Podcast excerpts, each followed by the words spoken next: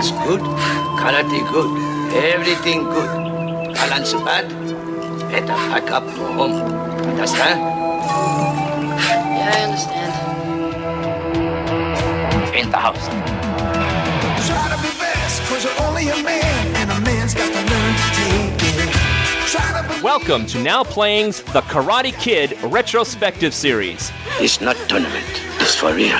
With the upcoming reboot starring Jaden Smith and Jackie Chan, Brock, Arnie, and Jacob will be looking back at all the Karate Kid movies, culminating in a weekend of release review of the new film. Fear does not exist in this dojo. No, These podcasts will contain spoilers, and you can find a new podcast each week at nowplayingpodcast.com. Ask one more small request. And if you enjoy this podcast, please take a moment to leave us a positive review on iTunes. You're a pushy little bastard, ain't you? I like that.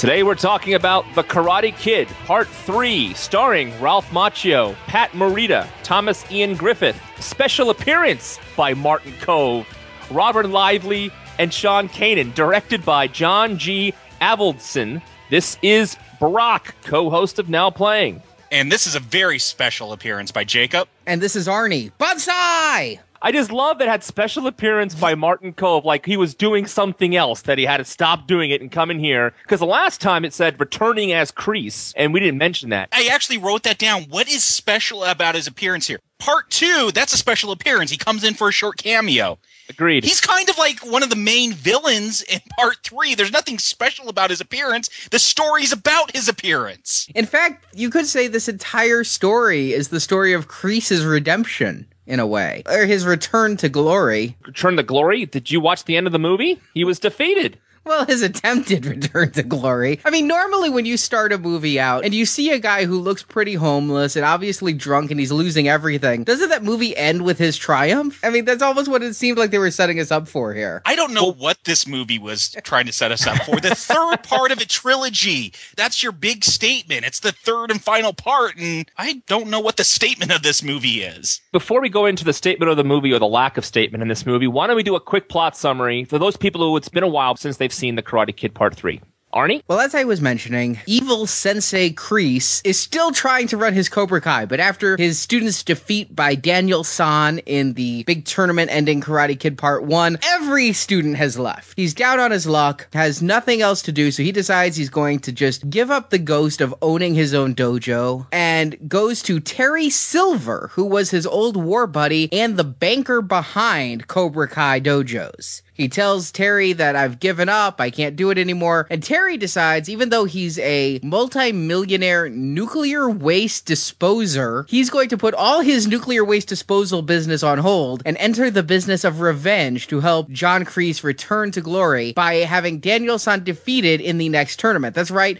This movie's picking up right after part two. So we're still in 1985 86, and Daniel San and Mr. Miyagi have just returned from Okinawa. Mr. Miyagi lost his job because they sold the apartment building, but Daniel uses his college money, which he last used to go to Okinawa. Now he uses it to help Mr. Miyagi realize his dream of opening a bonsai store called Mr. Miyagi's Little Trees. Oh my.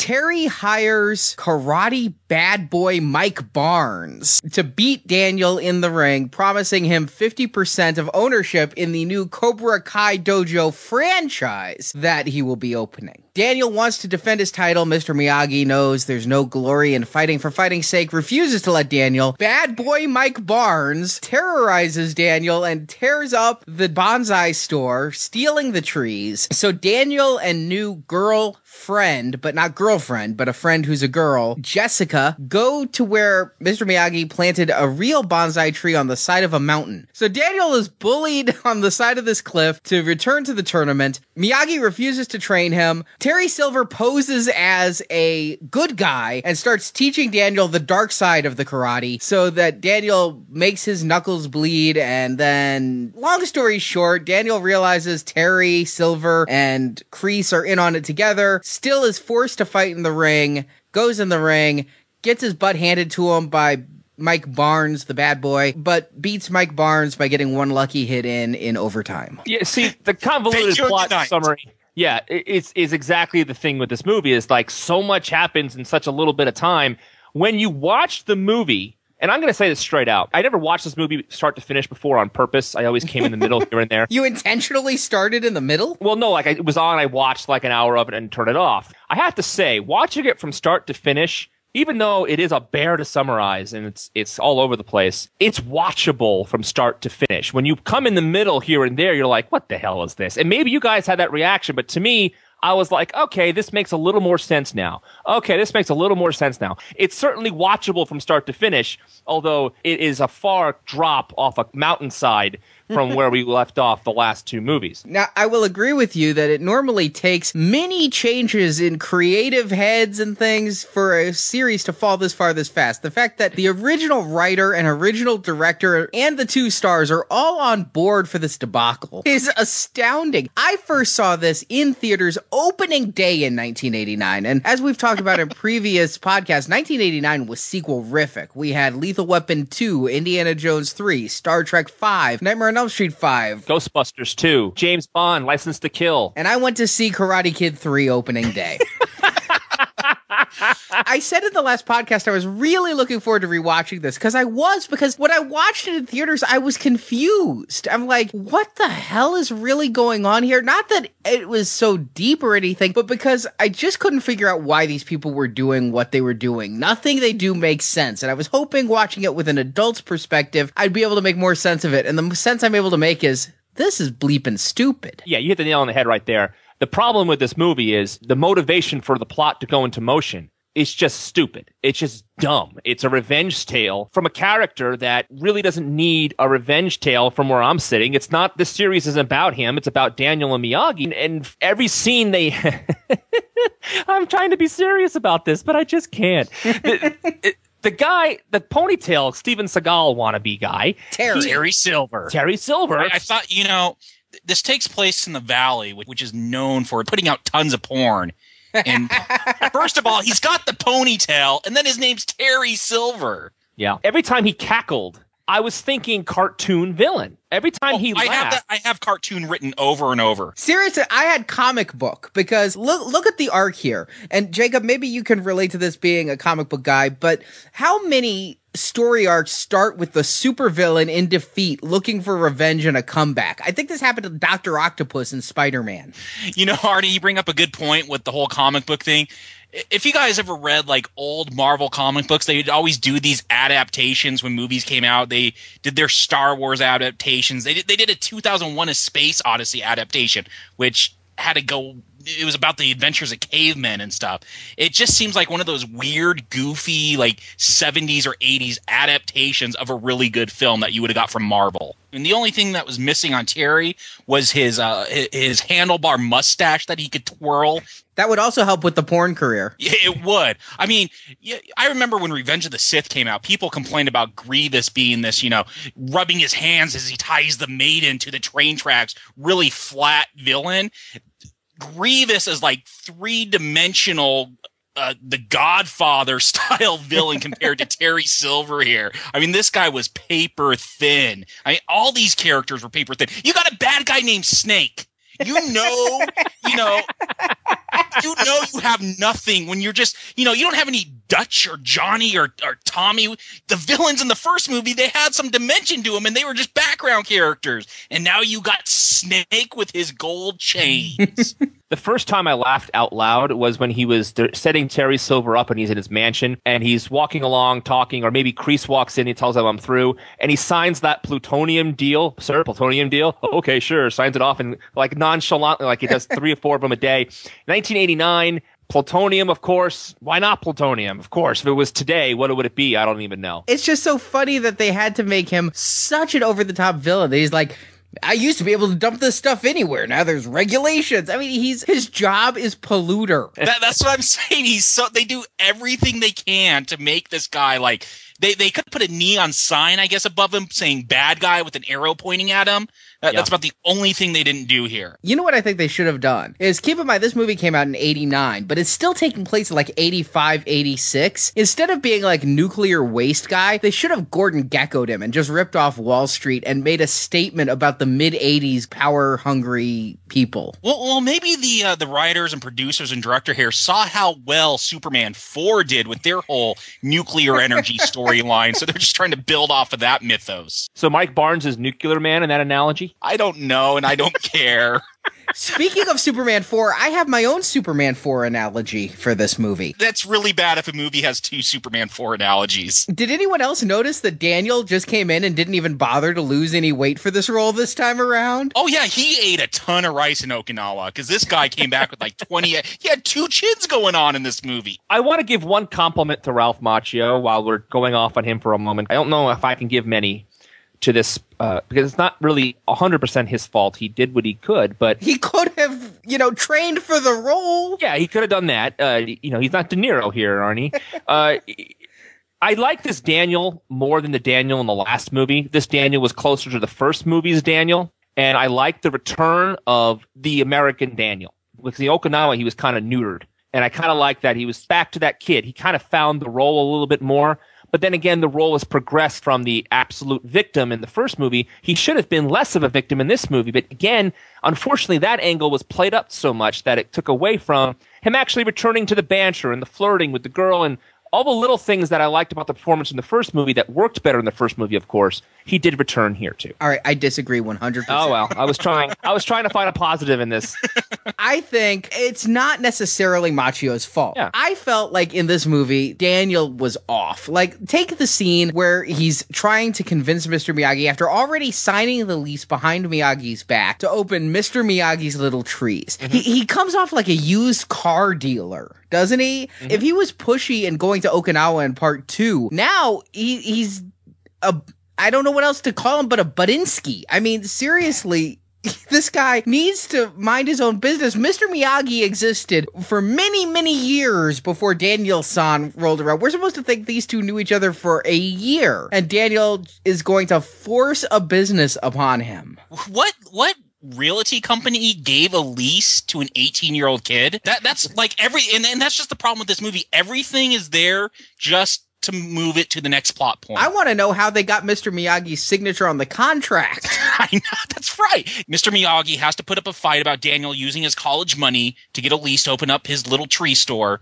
But like his whole argument is like over after a couple of sentences uh, from Daniel. It's just like, okay, we got to move to the next plot point. Okay, now we're there. Now we got to go to this. Like everything, it's just there to get to the end. Like there's no soul to this movie. There's something missing. Let's look at these characters who have evolved from movie to movie. We complained in the last one about the short shrift that Elizabeth Shue's character got, right? But here, Kumiko got a dance job in Tokyo, so she's written off in a sentence. And Yukie, with whom Mr. Miyagi was falling in love, Mr. Miyagi gets gets one sentence. I spend all money rebuilding Yukie's house. Yeah, but Yeah, why Yuki did- is supposed why to go with her. her? Yeah, he's supposed to come back. Yeah. Yeah. Take take me with you is what she said. And what would have been so wrong, even if you couldn't get the actress back and you didn't want to recast, what would have been so wrong about just a drop line, Yukie getting affairs in order? She'll be here in six weeks. yeah. Well, even Jessica doesn't make it through this movie. Daniel's love interest in the movie doesn't make it to the end. I mean, it's just, and it's not because she dies. It's just she falls in love with another guy and leaves. What is up with that?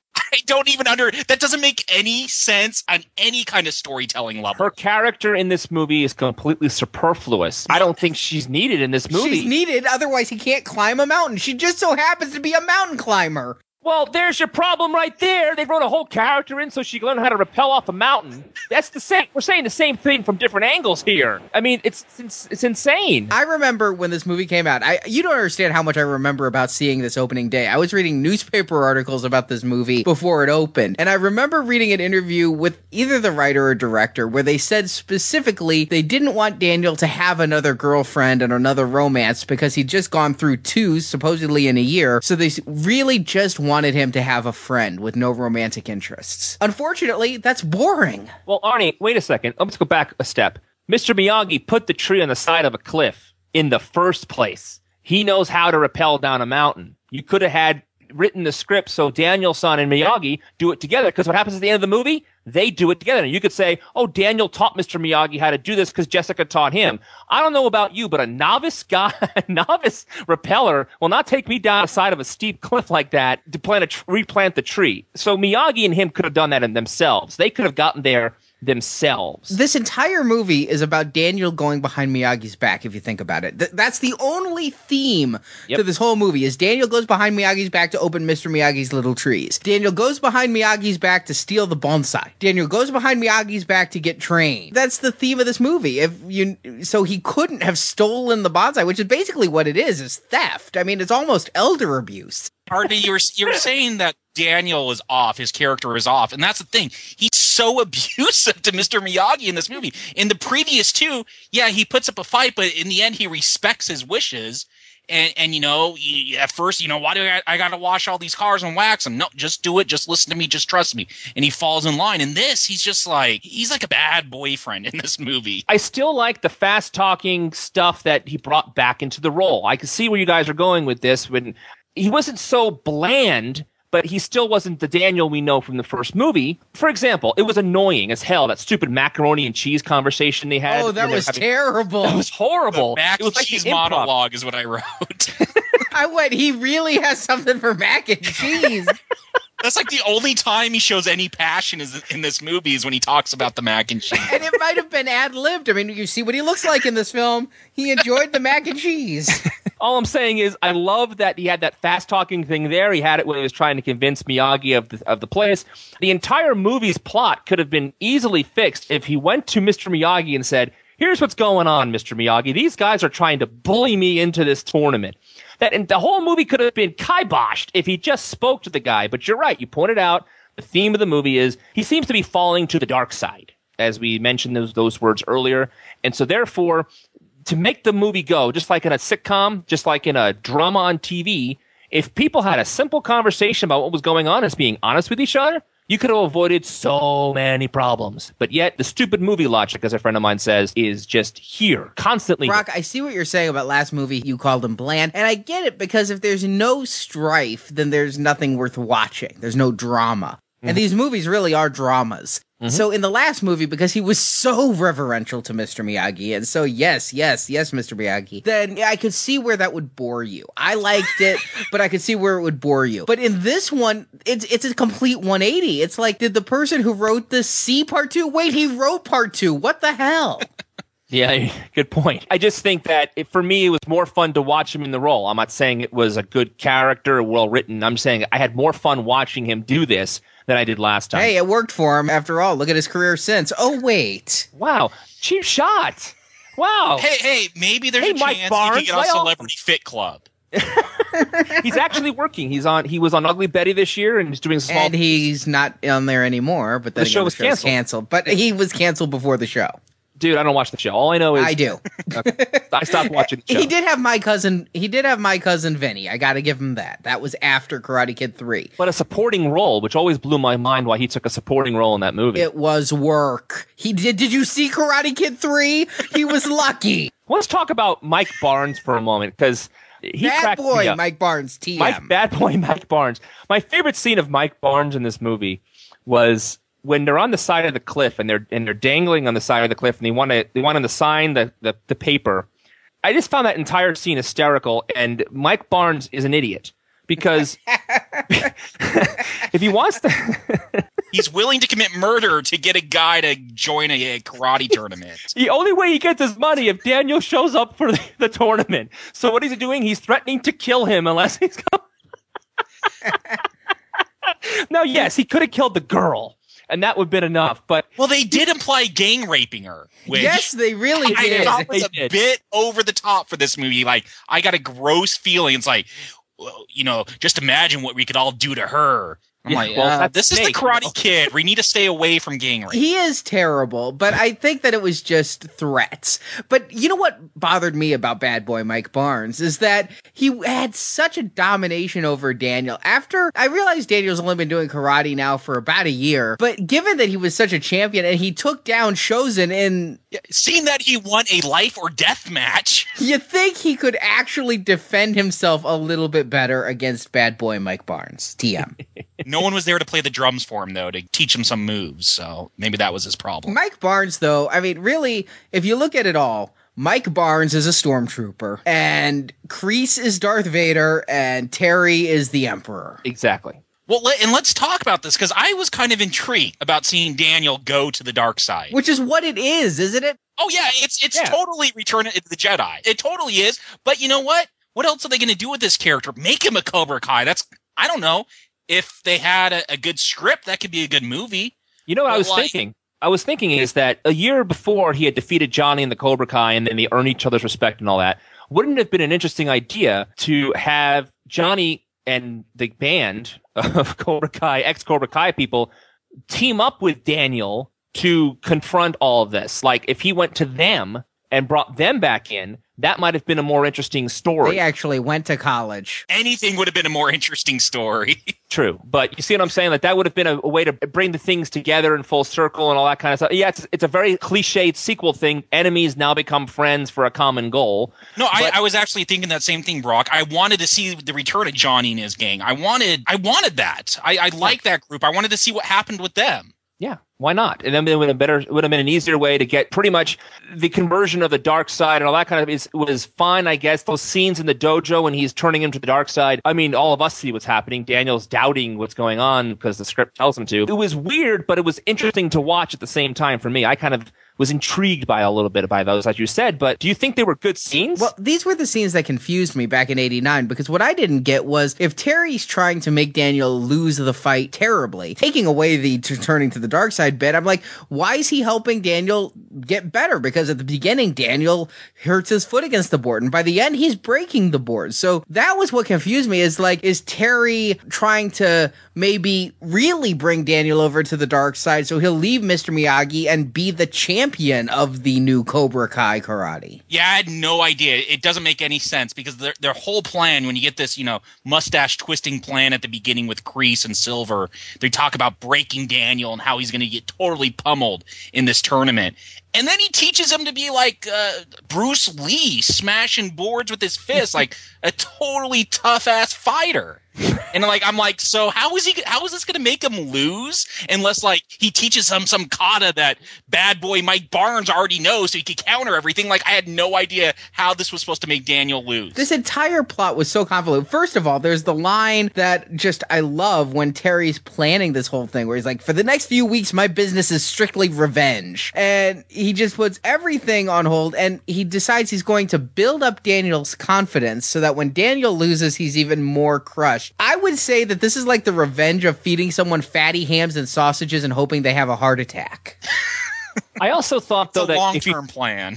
It really is. It's like, couldn't you just kick his ass? I mean, seriously, why don't we just get to the kicking of ass? Why does it have to be so convoluted? Why can't Mike Barnes just beat him in the ring? Why does he have to pummel him in the ring? You know? My my theory is this, and I don't think it's said in the script, but I think it was implied early in the movie, but ne- just dropped completely. Is if they turn Daniel, they hurt me Miyagi. They said that, yeah, but But Miyagi wanted to have nothing to do with the fight anyway. it's in the movie, just like everything else is in the movie. There, you know, just like the rule of sudden death was thrown in the movie. Hey, I don't have to fight for the last fight this time. Yeah. So You know- to- we can avoid having a long tournament segment. So it's everything's in there if you want it to make sense, but they completely drop it. the thing is, it's in there, but it doesn't make Doesn't. sense. I know. And I'm this is just this is just a lot of work for evil. You know, this is just a lot of work for revenge. If they're this motivated, I think they should just gang up, beat the crap out of Daniel, and then go to Tahiti together. Wait, which they do towards the end in the hilarious scene where John Kreese pops out behind his little cutout. And he's like, woo! And oh, it's just because here's my problem with that scene is they beat Daniel up, Miyagi comes in, beats all three of them up. Okay, we've established now that Miyagi is he's not scared of them. He could fight them. So now what is Daniel's motivation to stay in the tournament? Because the whole his whole motivation was he was going to get beat up for the rest of his life. Well, now Miyagi could beat them all up. So there's no threat now. He doesn't Jacob. need to be in the tournament. Jacob, it gets even worse. After he defeats Barnes in the tournament, why on earth would they stop picking on Daniel and Miyagi? Yes, exactly. Because now he's lost his whole franchise of dojos. Yeah, because Bad Boy Mike Barnes loses the one match, and don't you notice people are throwing the shirts they just bought back? I, I'm sorry. If you're going to be a, a Cobra Kai, which sounds really tough, you don't hand out yellow shirts. they're black, man. This should be black with gold trim. Didn't you notice though? I found it very funny that when training Daniel, Terry was in the long black robe like Vader, and Daniel was in the white gi like Luke on Tatooine. Yeah, this th- this was like okay. bad Star Wars fan fiction. There are a couple of things that are enjoyable in this movie. I'm trying to find the positives. I, I love that the tree that Miyagi plants in the side of the cliff is the tree on the back of Daniel's gi. I like that. I like that a lot. I thought that was nice. I, I got a, t- a small chuckle of the in the sweep scene. Can you teach me how to sweep? Teach me front sweeps. It's the most awesome thing in the world. You know, I gotta say, you, you want to find a bright spot, it's Pat Morita. Yeah. Because Pat brought his A game to a C movie. He really did. He he had the humor there. I've never in a movie felt for a tree before. but the way Pat Morita sells that sh- just heartbreak at seeing what bad boy Mike Barnes did to the tree. I thought, by the way, they were Snake was going to steal the tree. I mean, they said the tree's worth 10 grand. I figured stealing the tree, I don't know where you'd find a bonsai tree fence. There's no eBay back then to sell it on. That was also funny as when Terry breaks into Mr. Miyagi's house to look through his ri- rifle through his oh, papers. yeah, that's a funny hides scene. the chimney. All I could think of was, why doesn't he just Google him? Well, here's the other problem: is they steal all of Mr. Miyagi's fake bonsai trees because I guess the real ones are really rare. So Daniel steals, or I don't know, he uh, digs up the original one to sell for money to save the store. But then Mr. Miyagi sells his truck to re to so he could stock up on bonsai tree. His truck that doesn't doesn't start. It's worth probably 150 bucks. And that's what saves his business versus this ten thousand dollar bonsai tree. What about he had like five cars, five classic cars for Daniel San to choose from a year ago? Where'd those go? Did Yuki move into a mansion here? I love Daniels also says when he's going to get the tree with his girl, uh, Jessica, yeah, Mr. Miyagi can sell it for $10,000. He'll be set for life. Yes. What? set for It, life with it was the 80s. If he invests it well at a good 4.5 APR. He, he could get some of that Apple stock back then. Yeah. I gotta say about this tournament, it sucked. because at the last one, we got the montage where we get to see Lamar fighting and all the various things. Here, they don't even give us a fighting montage. We just jump straight in, and it's so convenient that the returning champion, the rules have changed. Now he only has to fight one fight. Yeah, because we come to see the Karate Kid to see one freaking fight. That's what we want. So we finally get to the fight, and you know, if I was Mike Barnes, I'd be a little questioning because he only gets 50% of the dojo if he wins, but they want him to use a losing strategy. Win a point, then lose a point. Uh, Wouldn't he just want to win the points and get the dojo? I don't understand his motivation there. Yeah, Mike Barnes never read Casey at the bat. yes. Good analogy, Jacob. It's, it's man, it's right there. You you could have gone home and read a children's book, and you could have saved your time. I, if that's the point of this, is to just beat the crap out of someone as soon as possible and not wait for overtime so you can get that fifty percent cut. That's you know, just read Casey at the bat. So even if Bad Boy Mike Barnes wins and they open this whole school of dojos, I mean, it's not like they're taking away Mr. Miyagi's little tree business. It's not like they're going to open a bigger, badder bonsai store across the street. Why does Mr. Miyagi care if there's, you know, more Cobra Kai? It's really just if they beat up people, right? Or, or is it that he's going to create this like the foot soldiers of Cobra Kai or something? Mr. Well, that's what I Miyagi is so concerned about the honor of karate, and it, uh, it would tear him apart knowing that there's all these McDojos around teaching people bad karate. He would he would have to take it upon himself to go about and clean the streets up. the super I don't know. karate dojos. I don't understand either, as I said before, how if they do defeat, if Daniel San does defeat the the bad villains here, what's going to make them stop just because they lose? It doesn't make any sense. The whole thing, win or lose, these guys can still pick on Miyagi and Daniel till the cows come home. It, it, there's no there's no finality here. Well, Terry's got to get back to dumping sludge in Borneo, so Yeah, I mean, did you notice his company name was Dynatox, as in toxic? it's subtle like everything else in this movie. But the thing is, yeah, they can open their dojos, but without winning that tournament, apparently they can't get any students, and they won't have Bad Boy Mike Barnes to use anymore as their muscle. So I guess uh, Kreese just has to go back to being drunk and unemployed. I guess. I Couldn't guess. happen to a nicer sensei. You can also open Cobra Kai dojos in another state. if he's going to open 25 different locations in California, why don't you just move him to Idaho and start there? And you can start all over again. No one's going to really know. You know, you bring up a good. There, there's no character arc for Kreese, who this whole movie is built on. He goes from homeless at the beginning to homeless at the end. Yeah, yeah, just like a comic book villain. They didn't know? even need a special appearance by him because he doesn't do any. They could have used the cardboard cutout they already had. he does nothing in this movie. Yeah, but the cardboard cutout doesn't laugh as ridiculously when popping out behind itself. They also said there's a rule this time: no face contact. I'll be disqualified. Daniel drops that when he's training with Terry, but didn't wasn't the crane kick a face contact? New, New rules. rules. New rules. so we can't use crane kick again. Anyway, We can't use good storytelling again. We can't use anything again. in this movie. What's really disappointing is this movie is called The Karate Kid, right? Part three. So he should really be good at karate right now. Like, do you remember Rocky three? The only way Mr. T beat Rocky in Rocky three is because Rocky's trainer had just died and Rocky was grief stricken, right? But when Rocky brought his game, Rocky won. Karate Kid Part three, Daniel San should be pretty freaking good. He sucks at karate. I'm like, we've been rooting for him for three movies, and he's just getting his butt handed to him again and again and again. He gets one hit in the whole fight. That's it. He should be better than that. You know, if we're going back to the Star Wars analogy, I want to see Vader versus Luke, the Return of the Jedi fight, where Luke can actually stand up to Vader. I want to see a hard fought battle. I don't want to just see Daniel get his butt handed to him. Arnie. Also in Rocky three, there's a big the big moment turning point of Rocky's training is he confesses to Apollo that he's afraid of Clubber Lang. Well, Daniel says the same thing right there on the mat during the match. I'm afraid, okay, I'm afraid. It's right out of Rocky 3, right there. So it's a perfect correlation. It's exactly the same situation. I have to say, it was good. It was nice to see uh, Mr. Miyagi actually doing some coaching for once, though, during the match. First two movies, he kind of just stands there and watches. And this one, he actually gets down on the ground and coaches Daniel. So I like that he actually got involved for once. Again, it was too rushed. That that whole moment where I, I'm too scared to fight. I, I can't, you know. And Miyagi's like, you got to find your center. You got to get your focus.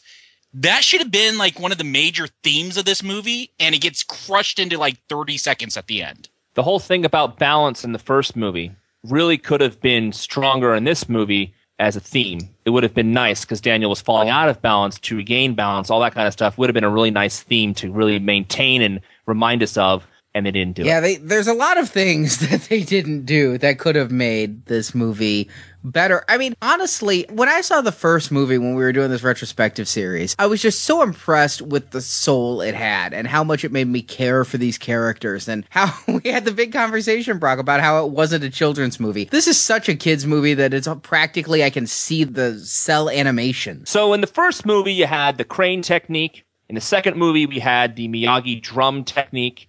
This movie's special power is the kata. And they keep doing it throughout the movie and they keep using the word kata, kata, kata. And, and the bad guys make fun of the kata. And of course, that's what Daniel uses at the end to defeat the evil, uh, karate, sorry, Arnie, his name is Karate's bad boy, Mark Barnes. Copyright.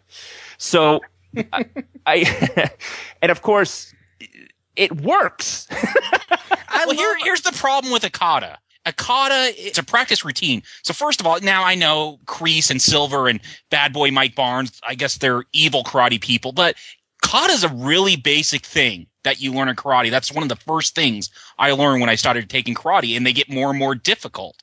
But it's not like a fighting move. It, it's a practice routine to practice the basics and the fundamentals. What I love is like when he's doing it on the mat, and I think it's Snake who yells, "He's hallucinating." Not same as uh, the body bag line, but you know you can't win them all. Uh, why was Mike Barnes dazed and confused by that kata? Like, what is he doing? I've never seen that before. Because he's a bad boy, and the kata's not done by bad boys. So he never learned the kata. He expect Daniel to pull out some nunchucks and ninja stars, not to start doing some karate dance. That's how bad boys, you know, that's that's the way they fly. And even though they kept calling it kata, I thought it was like that Tai Chi. You know, the like the old people do. No, I mean ka- katas. They're a routine. They're a practice routine, and it's they're not all slow like Tai Chi, but it's not something you fight with. But let me tell you something. I knew when we saw him doing the kata up on the mountain. I'm like, you know, at the end of the movie, this is going to be what wins. Nothing he learns from Terry Silver is going to help him. It's going to be this little dance maneuver that's going to win the day. And I, I didn't remember that from seeing this, you know, 21 years ago, but I, I was right. Well, The wouldn't it beautiful been shot, like by the way. The beautiful helicopter pullback shot from on top of the mountain. I just want to point that out. It was a great. It really was a beautiful shot, but I gotta ask Jacob, did smog really increase between 1985 and 1989? Because one thing I got out of this movie, there wasn't a clear skyline to be seen. well in the valley, and I'm not sure where that that shot was done at, but in the valley, I mean, it was really bad. It's actually gotten a lot better in the 90s when they started cleaning it cleaning it up. But I mean, it was really in the 70s and 80s. It was awful out here in LA um, until the last 20 years where they've cleaned everything up. Because I thought that shot would have been so much prettier had you could have actually seen the city in the distance instead of the city through the haze, the yellow haze. No, I don't even think you could see the city from the distance today, and it's a lot cleaner than it used to be. So that's just LA. As, as they say as they get off the plane, ah, smell that smog. And what a beautiful transition that was. Drop off Kreese, we see Daniel and Miyagi. Oh, and, one, and one thing we have not talked about yet, we have to mention. We have to mention this. They put her in the front credits. I thought she was going to have a big role. She didn't. Randee Heller returns as Daniel's mom in one of the weirdest scenes in the movie, if that's even possible for that to win. it, it was one of those sitcom setup shots. You ever see a sitcom when they they have someone on the phone? It's just a steady camera with a chair and the person and the ch- and the phone. Obvious second unit production. it was just it was. She's in the foreground. The guy's sick in the background. Hey, we Uncle- finally see Uncle Louie. We've been hearing about Uncle Louie for three movies. we have and we have this comedy bit in, in the beginning of the movie of the sick Uncle Louie and basically writing her off. They could have said that in a line like they did for Kumiko, but instead they gave her a few lines so she can come back into the movie. I was glad they did it because I was sitting there. I was kind of mad that Yukie, Kumiko, Mom, everybody was missing.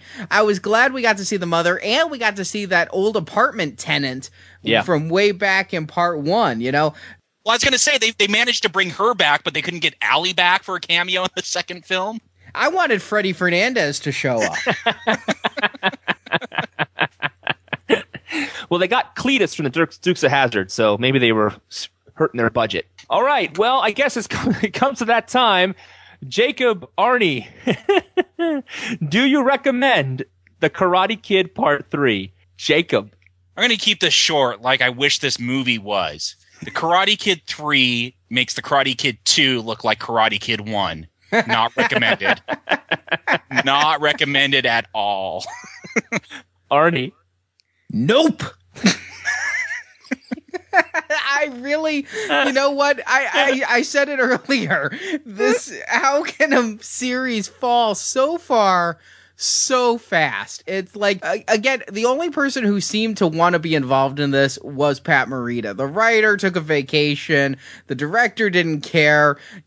Ralph Macchio didn't get in shape. If none of them care about this movie, why should I? It, it's hysterically bad, though. I will put it in the so bad it's good category. Terry is just like the Lex Luthor of karate.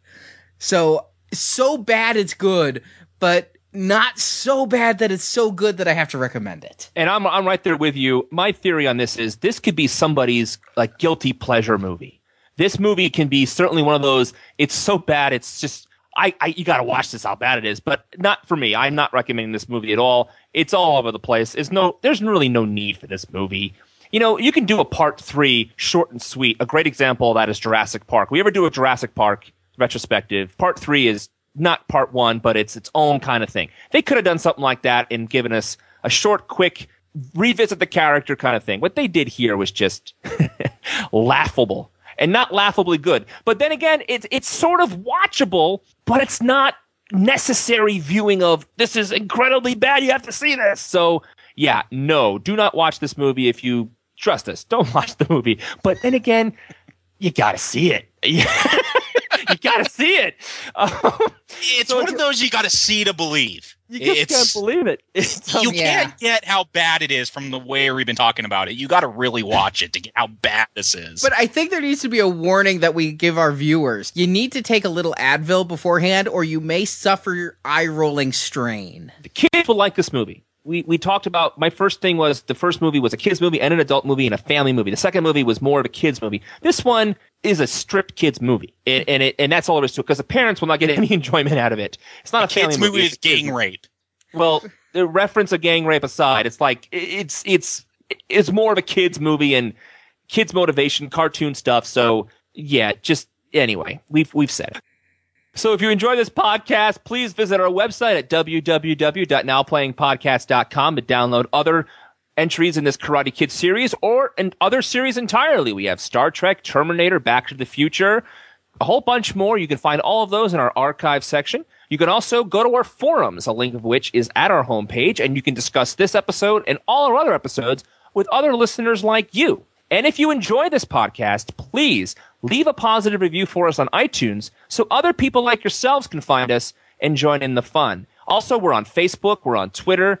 You pretty much can find us everywhere all over the net. Please come, come to nowplayingpodcast.com and support us. I want to thank Jacob and Arnie for joining me today for this one. It was uh, an interesting entry into a into a beloved series. I laughed as hard talking about the movie as I did watching the movie. Yeah, it was a fun conversation. but I, you know what? I gotta say, I'd never seen Karate Kid 4, and I'm looking forward to it coming out of 3. Just hoping, I know it's Pat Morita's last entry because he's no longer with us. He can't do a cameo in the next one. So I just hope that it ends on a good note and isn't a terrible bastardization of the franchise like this one. I know that the next one did terrible, but I'm hoping that it's just misunderstood and unwanted rather than this bad. and we'll find out when we discuss the next Karate Kid on our next podcast. Talk to you then. Hey, Mr. Miyagi! We did it! We did it! All right! Oh, Daniel, sir. Very good job. Go home, get rest. Come morning, start early, six o'clock.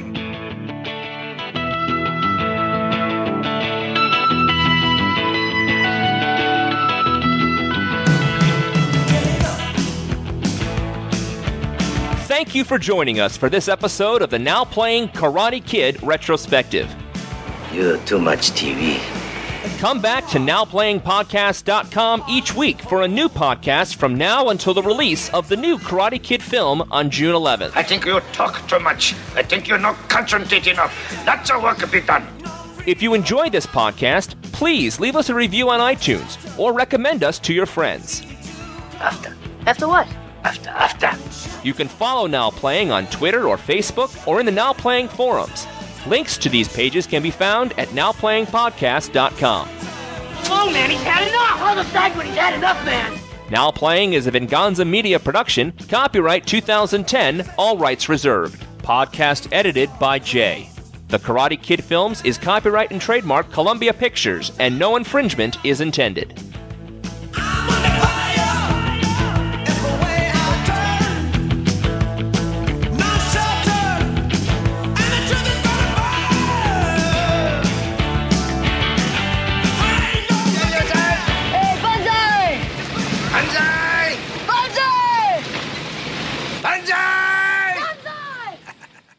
I just love that it had special appearance by Martin Kove, like he was doing something else, that he had to stop doing it and come in here. Part two, that's a special appearance. He comes in for a short cameo. He's kind of like one of the main villains in part three. There's nothing special about his appearance. The story's about his appearance. Terry hires karate bad boy Mike Barnes. Oh. it's hard not to make the summary the critique itself. I, I, yeah, I, I've actually had to put my mic on mute, or because I've just been cracking up. It, it sounds even worse when you do this by summary. Mr. Miyagi planted a real bonsai tree on the side of a mountain. Trapped there, you could shorten this up a little bit, can't we, before I lose my